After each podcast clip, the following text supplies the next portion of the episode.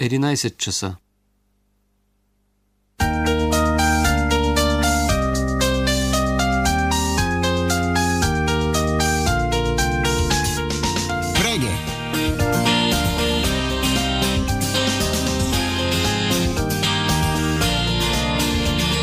Преге! Един час в света на книгите с Младен Влашки.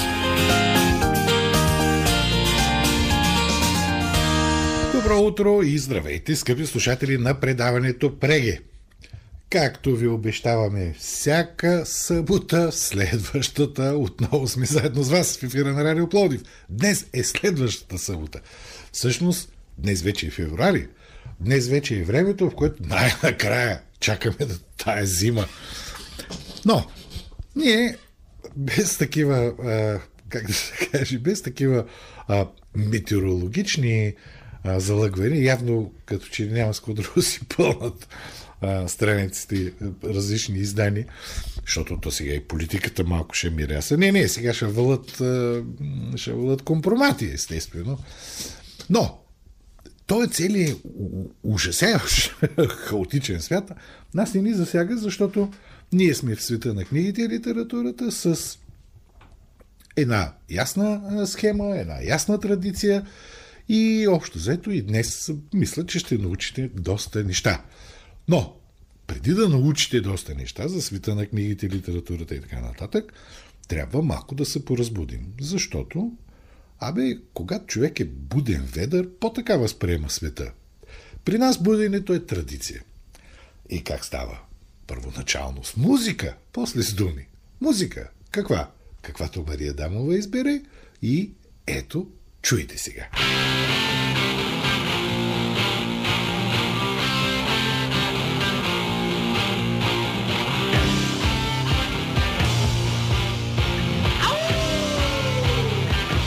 Преге!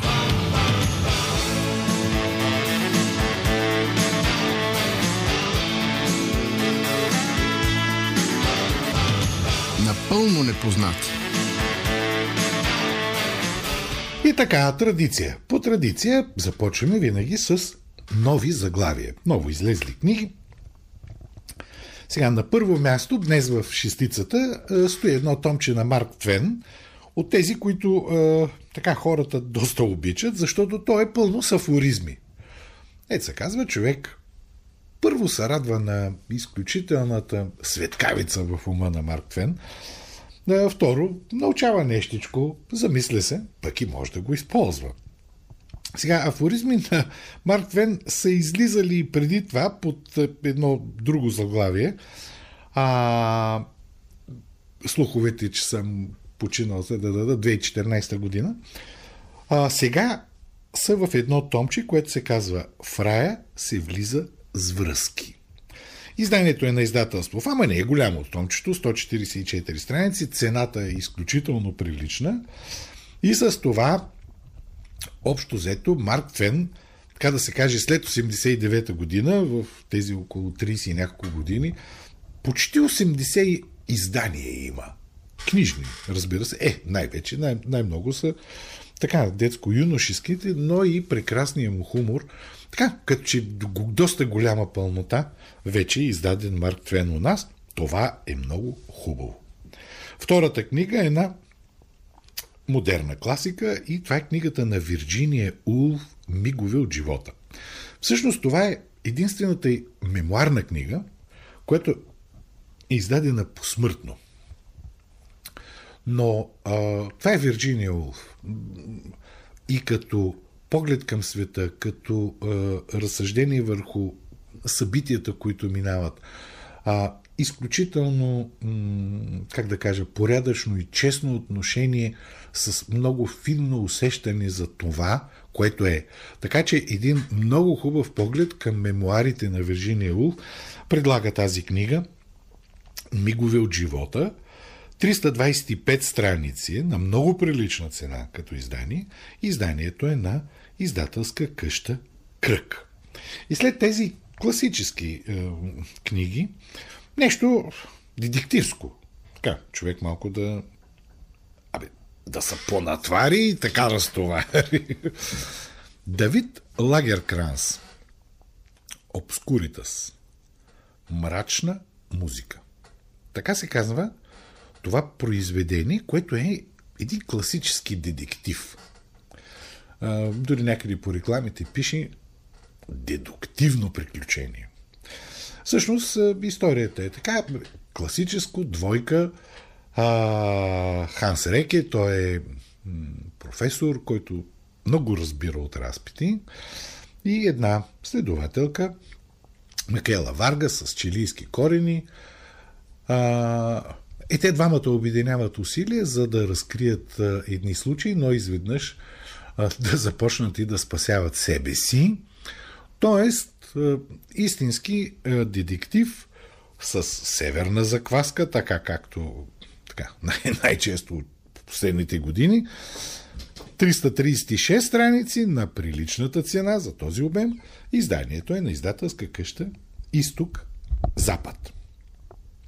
Четвъртата книга е една току-що, тя може и да не е много разпространена, излезла книга на Марин Георгиев. Камъчета под езика. Аз, понеже познавам част от съдържанието от различни публикации в а, интернет, а, бих казал, че тя, да, тя ще събуди, както много от нещата на Марин Георгиев, най-различни спорове. С много неща човек може да не е съгласен, но е определено интересна. В нея има и така афористични е, части с записки от дневник, условно казано, но това са плод на най-различни наблюдения, хрумвания и така нататък. Марин Георгиев е едно, как да кажа, особено явление в българската литература, не само като поет, а и като човек, който а, прави литературен живот.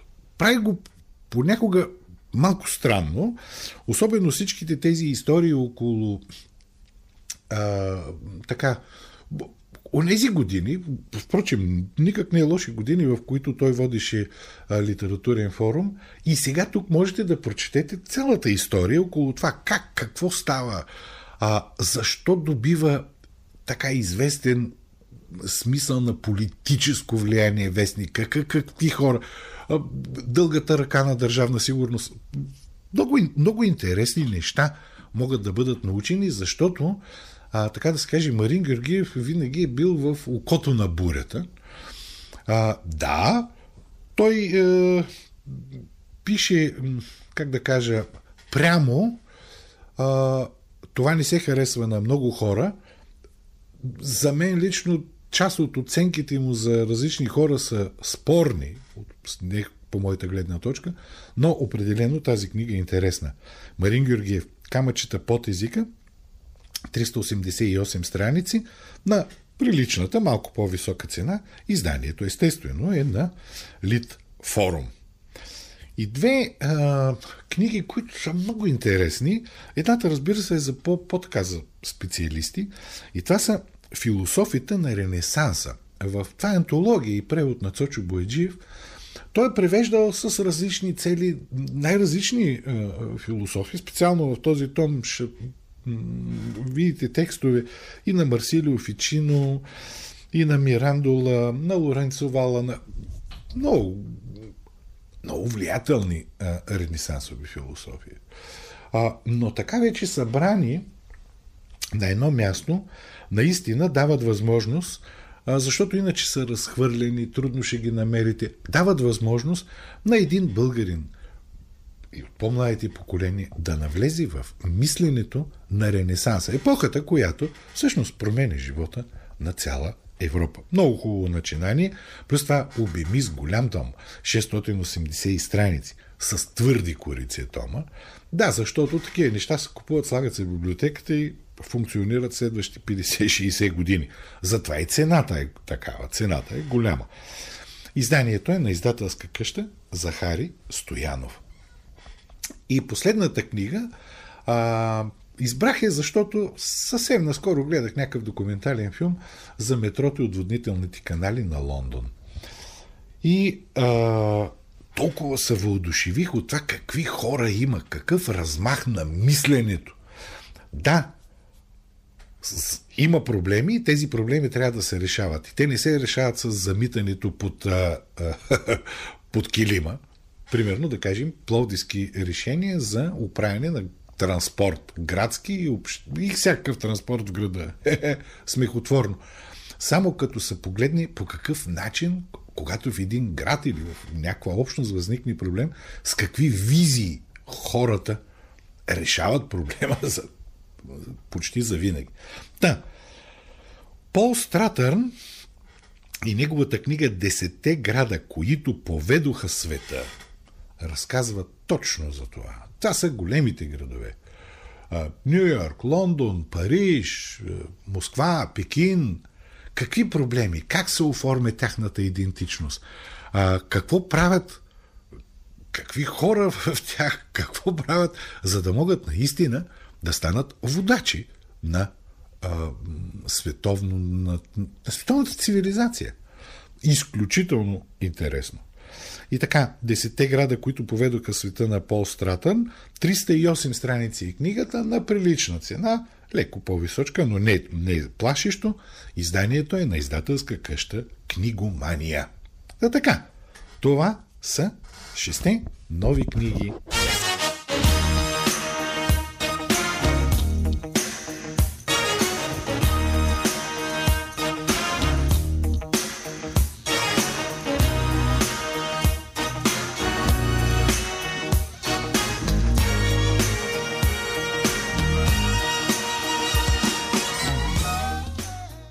Преге!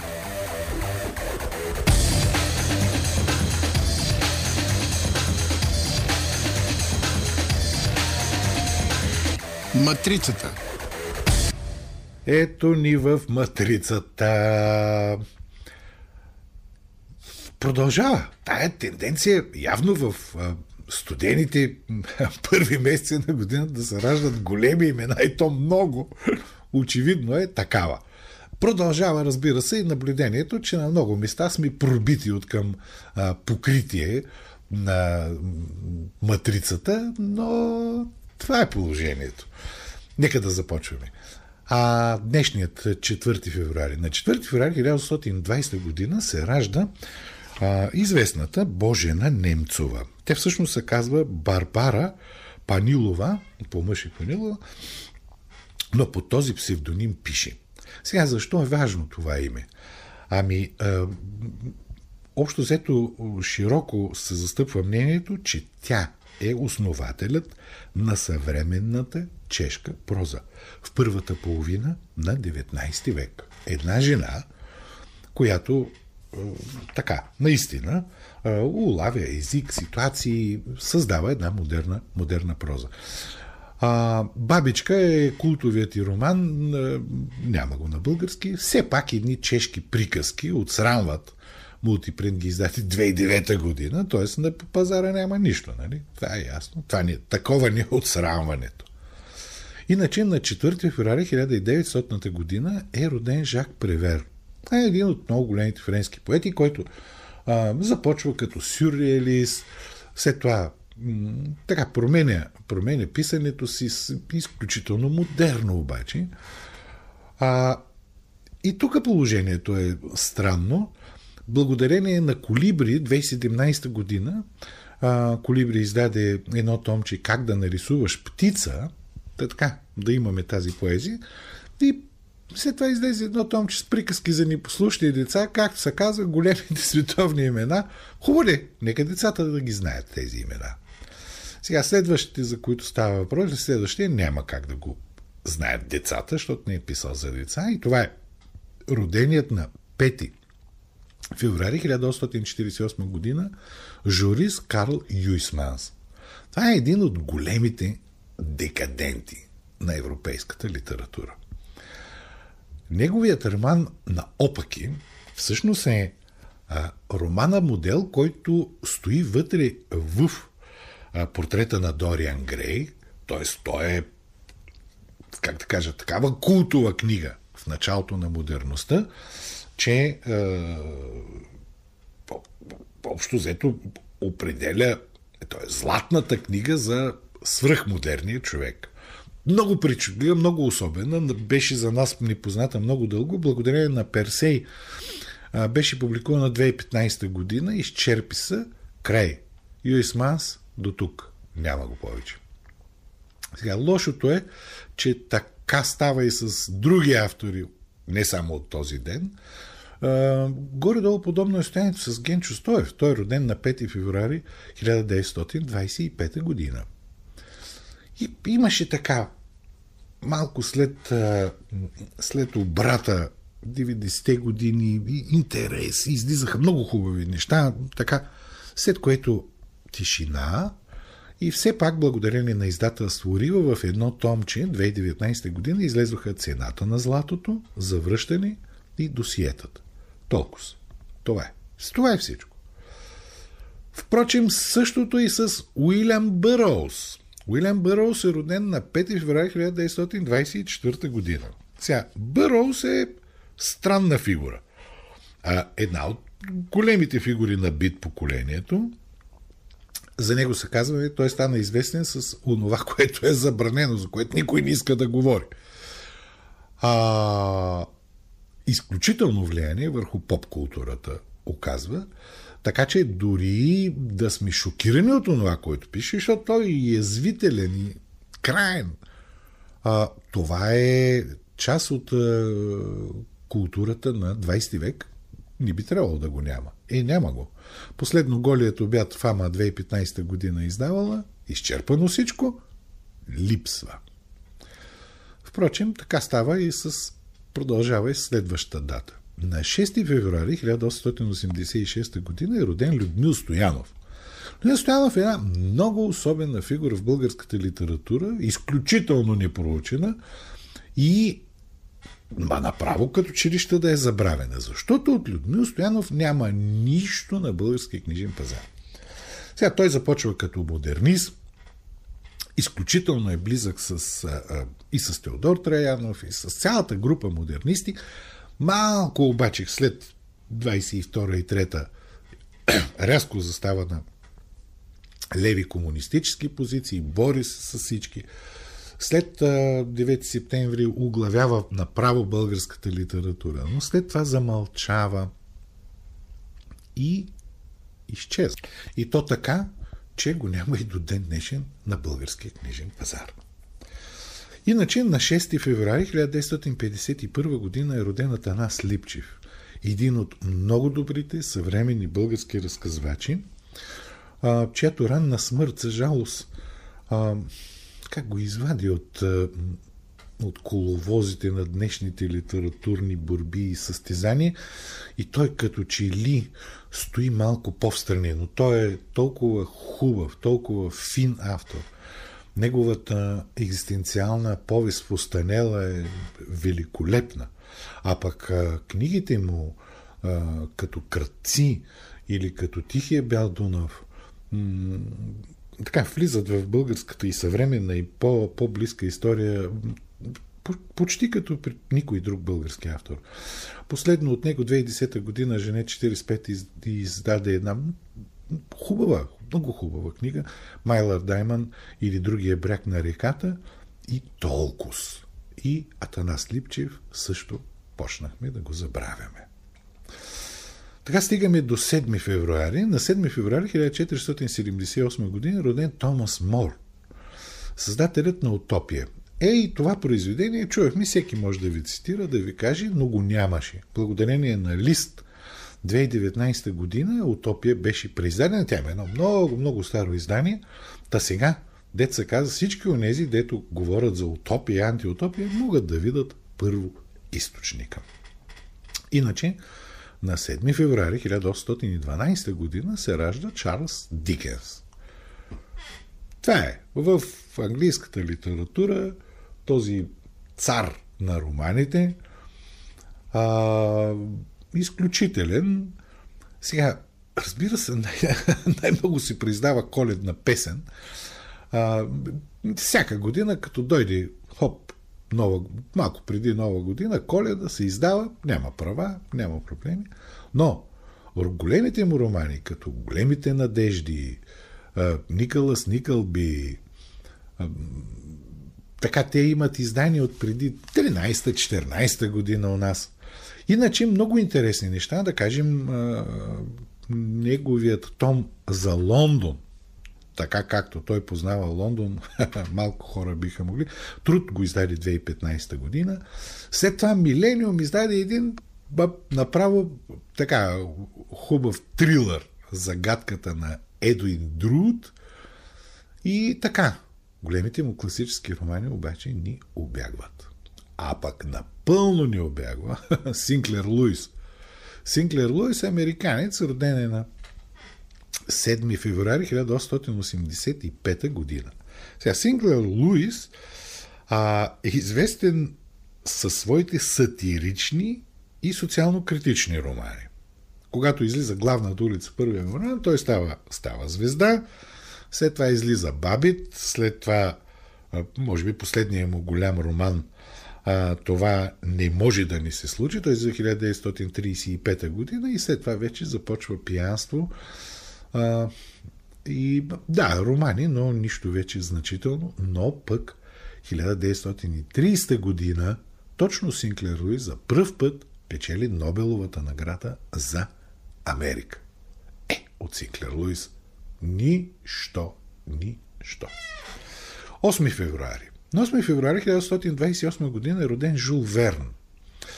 Този е, автор, с който сме израсни поколение, не само ние и преди нас, с фантастичните си приключенски четива, беше е, дълго време забравен, след което се появи. Много се активираха нещата, особено след хубавия жъл Дунав, където така се засяга и България. Той излезе 21 година. И сега всяка година, пък и на година по 2-3 заглавия излизат. 20 000 левги под водата излезоха 22 около света за 80 дни. Но класическа, да кажем, Капитан Немо има издание от 2015. Абе, има го, има го Жул Верн. Също се отнася и за Джон Гришъм, защото каквото излезе от него след няколко месеца вече е на българския книжен пазар, а Джон Гришъм е роден на 8 февруари 1955 година. Обсидиан издателство се грижи за това. Така че тук сме в крак с, а, така, с световния книжен пазар. Последно, момчетата от Билокси, миналата година, по-миналата списъкът на съдията, Сули, 2020 време за милост, изобщо тук проблеми няма.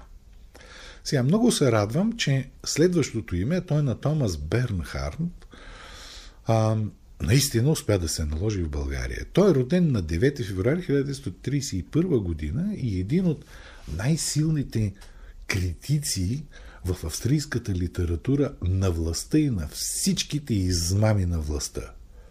Голямото лошо дете на австрийската литература.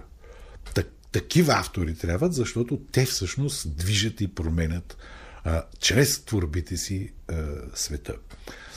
Сега, той беше напълно непознат в България, след което, благодарение на различни издателства, а, а, името му се наложи и, и наистина има интерес. Най-напред Рива с събрани пиеси в три тома, което изключително. След което излезе в Атлантис Кайл излизат пре, пре, преобладаващо книгите му. Сеч и една възбуда, те са класически за неговия тип писани, за метафориката му. И оттам нататък вече като че ли постоянно 2018 излезе Мраз, 2020 Бетон, Дете още, след това 2021 Върницата и 2022 година Критика и хуманизъм издаде едно томче с негови разкази. Умиращият Гъте. Изключително интересно. Така че ето сега очевидно тук има и мода, интерес, движение. Томас Бернхард добре стои на български книжен пазар. Което не може да се каже за Джон Максуел Кутси, който като спечели Нобеловата награда за 2003 година. Той е южноафрикански автор, но от 2002, доколкото знам, живее в Австралия, но един от големите е, автори, който така застава срещу апартейда и т.н. нататък, да печели Нобеловата награда. Ние до тогава ага, бяхме чували само за него. Реагираха в следващите няколко години някои издателства, Колибри, Женет 45 Издадоха позор, дневника на една лоша година, в очакване на варварите, дори две издания има, и преди 10 години всичко приключи и с куци. Така, стигаме до... А, на тази дата, 9 февруари 1990 излезе първия брой на вестник Демокрация. Важно събитие. И стигаме до датата 10 февруари. Две големи имена. 1890 година е роден Борис Пастернак. Той получава Нобеловата награда за доктор Живаго 1958 година. А, трудно може да намерим нещо. Живота му е много интересен, но и е, биографичният роман на Ритро Ая, е, който излезе преди 15 години, и книгата на Дмитрий Биков, излезе преди 13-16 години, са изчерпани и не могат да се намерят. Лошото е, че същото се отнася и за творчеството. Този голям руски писател. И като поет. Стихотворенията му имат едно издание 2006 година. А, и като романа доктор Живаго, или Живаго, последното издание е в труд и това е. Еми, забравяме. Последен днешната матрица е Бертол Брехт. Един от много големите фигури на световната литература и особено в областта на драматургията, създател на своя система, театрална система, създател на едни невероятни пиеси, човек, който изключително е владеел умението да пласира своята литература, като се почне от стихотворение. Общо взето не е много добър в дългата проза, макар да е писал и, и романи, и, и драми. Сега, за него много интересен живот има, впрочем. Много интересен. Винаги се смея с този факт, като нали, избягал е от нацистска Германия в Америка, ама е комунист. Обвинява го комисията Макарт и той се появява пред комисията и те го питат, свързан ли си с комисията? Той казва, не. И на другия ден бяга от Америка, защото знае какво следва. Както и да е. Но голям, голям автор на, как да кажа, на едно направление в европейската култура, рационализма, което дава страхотен отпечатък, както върху поезията му, така и върху пиесите му.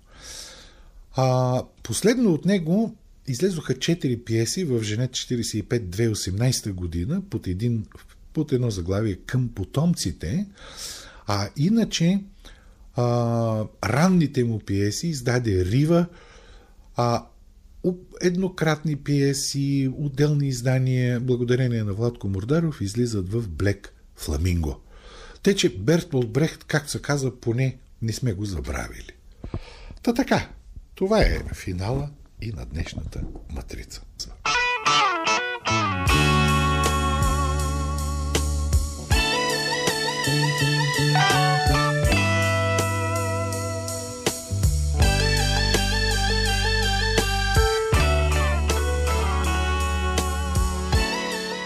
Преге. Избира Преге.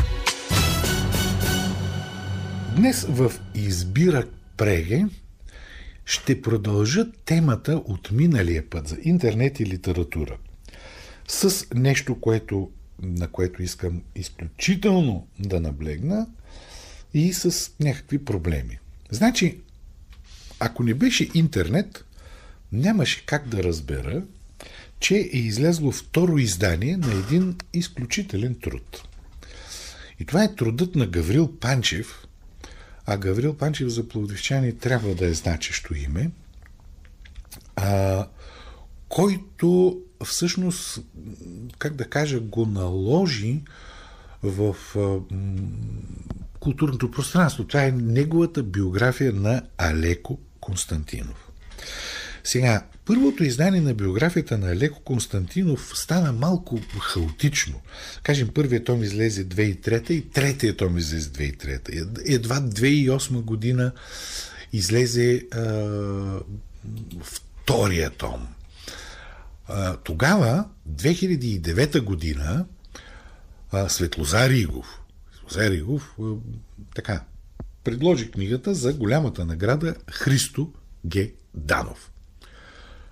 А, в тая препоръка той пише създава не само изследователски най-обоснованата биография на автора на Байганю, но и най-солидната като изследователски подход биография на български писател въобще. А, малко по-надолу той споменава едно особено качество, което ни кара наистина да четем тази книга. Не само да я изучаваме. И тази полемична страст, а полемичната страст на Гаврил Панчев в повечето случаи изгражда своята изследователска визия в остра полемика сред възгледи, накърняващи, извръщаващи, деформиращи образа на биографичната личност и нейните обществени, политически и културни изяви. Тази полемичност прави книгата изключително четивна. И Светозар Игов предлага да му бъде присъден наградата Христо Геданов за хуманитаристика. По ирония на съдбата, същата година наградата за хуманитаристика получава Светлозар Игов за книгата си върху Бай Ганю. Но, това са нещата от времето. И сега, след а, кончената на Гаврил Панчев, толкова ненадейно си отиде този много а, мъдър, дълбок, а, стойностен човек. Наследниците и хората, които поддържат един сайт в интернет пространството, който е на неговото име, така че на този сайт могат да се научат много неща за автора, да се видят книги и т.н. И във Фейсбук, разбира се, има, а, има страница. Оттам стана ясно, че тази страхотна биография е преиздадена. Сега, известни проблеми. Първо, предполагам, че и тук действа същия механизъм, тъй като а, преиздаването е дело на малък кръг хора, търсене на дарение, т.е. това, което цял живот съпътваше Гаврил Панчев, да се бори за, за духа с едно материално окаяно състояние. Продължава и тук да се вижда. Значи, за да могат да си спестят онези 40%, които ще отидат по книжарниците, издателите на новото издание а, не са го пуснали в книжарската мрежа. Впрочем, една скобичка а, няма, го и в, а, няма го и в националната библиография, което не е хубаво и там би трябвало да отидат три бройки, колкото и да струва това. Това вече е нещо, което е непростимо. И оттам нататък тази изключителна, изключителна книга няма как да стигне до а, българския читател с изключение само на онези, които посещават Фейсбук и които така, миналия път сте наясно горе-долу колко от тях са наистина сериозни. А, прочетох едно, абе, кажете как да я закупя, т.е. този канал не е много добър, а, с писане на лични, и благодарение все пак на една нова организация, книгата може да бъде закупена от сайта Книжен пазар, едната възможност, и от книжарница Тат Кофин в София. Така че тук виждаме как едно голямо, хубаво, важно за нас произведение, поради, поради а, ситуацията, в която и както е устроен българския литературен пазар със своите механизми, а, с своите големи надежди върху интернет, може да заведе една книга някъде по-в периферията и тя да не получи подобаващото се. Затова аз, препотвърждавайки, понеже аз съм чел първото издание, те сега е повторено това издание, в един футляр са трите тома, прекрасно. Първият том силно контекстуализираш за биографията за Свищов, род, семейство, изобщо всичките връзки с учението в Русия, изобщо за цялостния контекст. А, във втория том се изследват, вижте, той не е само книга за литератора Алеко Константинов, а за адвокатската му работа, А, има коментар върху хабилитационния му труд, когато кандидатства за доцент в Софийския университет. Много интересно, върху пътеписти. А, Гаврил Панчев около 15-16 години работи върху тази книга, поизчитайки огромно количество архиви и документи. И последният том е посветен а, почти изцяло на убийството и на... защото там се раждат митологиите и т.н. Тоест, препотвърждавайки това, което на времето Светлозар Игов, уважаван наш учител и наистина един от корифеите на българското литература, знание и литература, казва, ви казвам, да, трябва да се направи така, защото новото издание на Алеко Константинов биография в три тома на Гаврил Панчев да стигне до колкото може повече хора, повече библиотеки и повече читатели.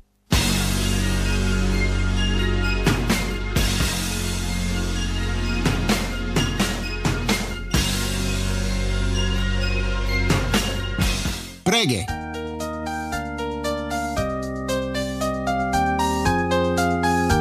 Синьото цвете С съдействието на издателска къща Хермес. Споделете радостта от четенето.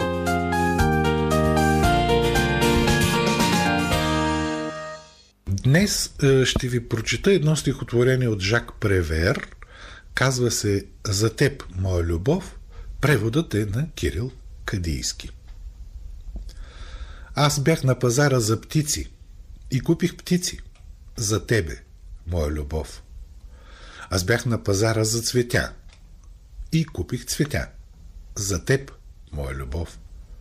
Аз бях на пазара за железария и купих окови, тежки окови за тебе, моя любов.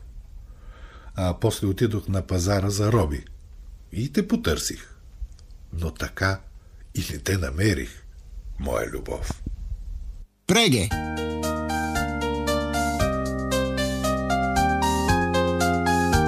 Синьото цвете С съдействието на издателска къща Хермес. Споделете радостта от четенето.